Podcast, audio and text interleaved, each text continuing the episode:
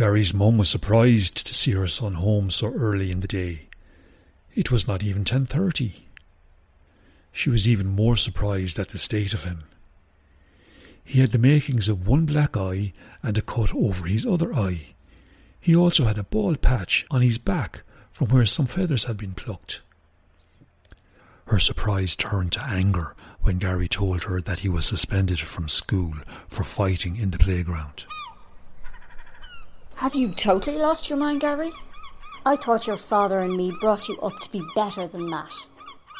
I'm sorry, Mum, but it couldn't be helped. Rubbish. You could have avoided the situation altogether if you used your brain. But you weren't there, Mum. Are you hurt, son? You mean other than my black eye, my other cut eye, and my plucked back? Yes, other than all of those. Gary waited a moment before replying. He checked the rest of his body. He felt remarkably fine considering the pummeling he received earlier that morning. Uh, other than those, I'm grand, Mum, I'm grand. Who were you fighting with anyway? Uh, Gregory. What? But he's twice your size. You've really lost your mind. Yeah, he's big all right. Anyway, Miss Gangly wants to speak to you or Da in the morning. Right, young Gannet. You're grounded for the rest of the day. Get into that nest this instant and do some study. Your father will be so angry with you when he finds out. Later that evening, a family meeting was called with Gary, his mum, and his dad. Gary began to give his version of the events that caused him to get suspended from school. His dad interrupted him before he could tell the full story. I see.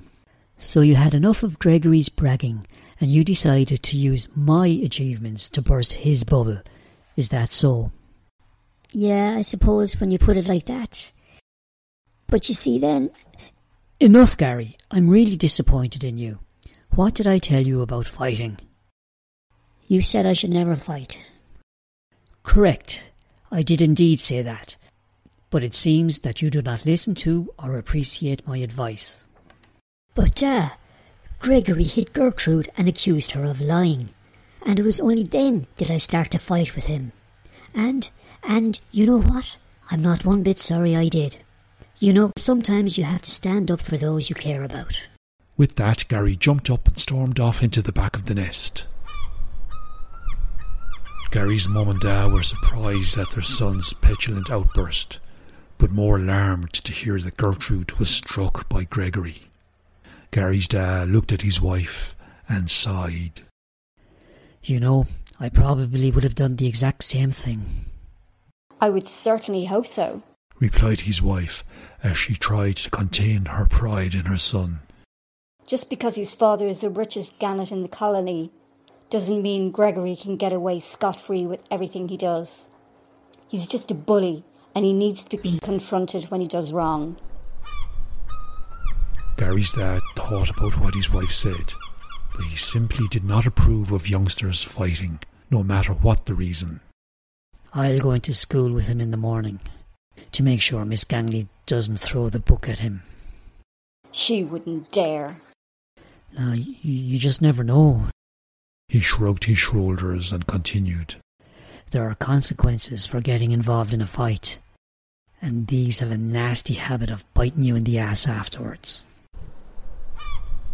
Gary and his dad made their way to school the next morning. As they approached the playground, they spotted Gertrude. Hiya, Gertrude, said Gary as they approached her. Are you okay after yesterday? Oh, I'm fine.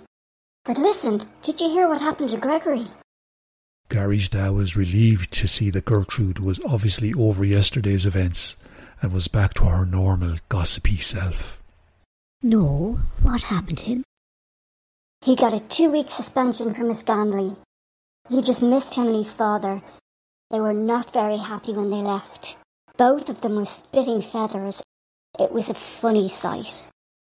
So it was with some trepidation that both Gary and his dad approached the teacher's office. Miss Gangly spotted them immediately Gary's dad gulped nervously and nudged his son with his left wing. Earlier, on their way into school, Gary and he had discussed what was best to say to the teacher. He knew well that his son had a mind of his own and was capable of an unpredictable solo run. He hoped that Gary appreciated the seriousness of the situation. He waited with bated breath to find out if Gary would follow his advice. Gary also gulped and then spoke. Miss Gangly, I wish to apologise for my behaviour in the playground yesterday and for the disruption it caused to your day and to my classmates. Miss Gangly studied Gary closely as he spoke. He bore the scars of battle, with not one but two black eyes and a nasty looking cut. She knew, of course, that Gary was not in the least bit sorry for attacking Gregory, but she decided not to press him on the matter. After what seemed like an eternity to both Gary and his father, Miss Gangly spoke. Apology accepted, Gary. You may attend my class again. But be warned, if I need to reprimand you just one more time, you will be looking at a long term suspension or even expulsion. Do I make myself clear? Uh, y- yes, Miss Gangly, you do.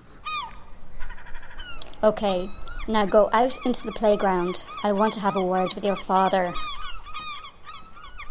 A mightily relieved Gary dashed out to join the rest of his classmates.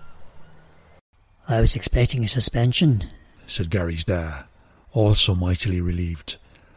I heard on the way in that Gregory got two weeks. Gregory deserved more. The two weeks are for hitting Gertrude. If he did that on the cliff face, he'd be up on court charges and even his father wouldn't be able to help him. Hmm, I don't know about that. His father is well connected. All the same, an example had to be made. You know, Gary puts up with terrible insults from Gregory, and I was amazed it took until yesterday before they came to blows. He didn't fight because of the insults, sticks and stones and all, explained Gary's dad. but because he cares for Gertrude and reacted accordingly. Yeah, I'm aware of that. How is he doing otherwise? Oh, he takes after you. He's by far the brightest gannet in the class, but he needs to focus. He doesn't think I notice, but he daydreams his way through most lessons. Yeah, he's, he's probably dreaming of winning at the egg. said Gary's dad with a chuckle. Just like you did when we were at school. Touche, Miss Gangly, touche. In fairness to him, he tunes in from maths and history, and poetry of all things. Yeah, yeah, he gets that from his mum. She's partial to a bit of poetry every now and then.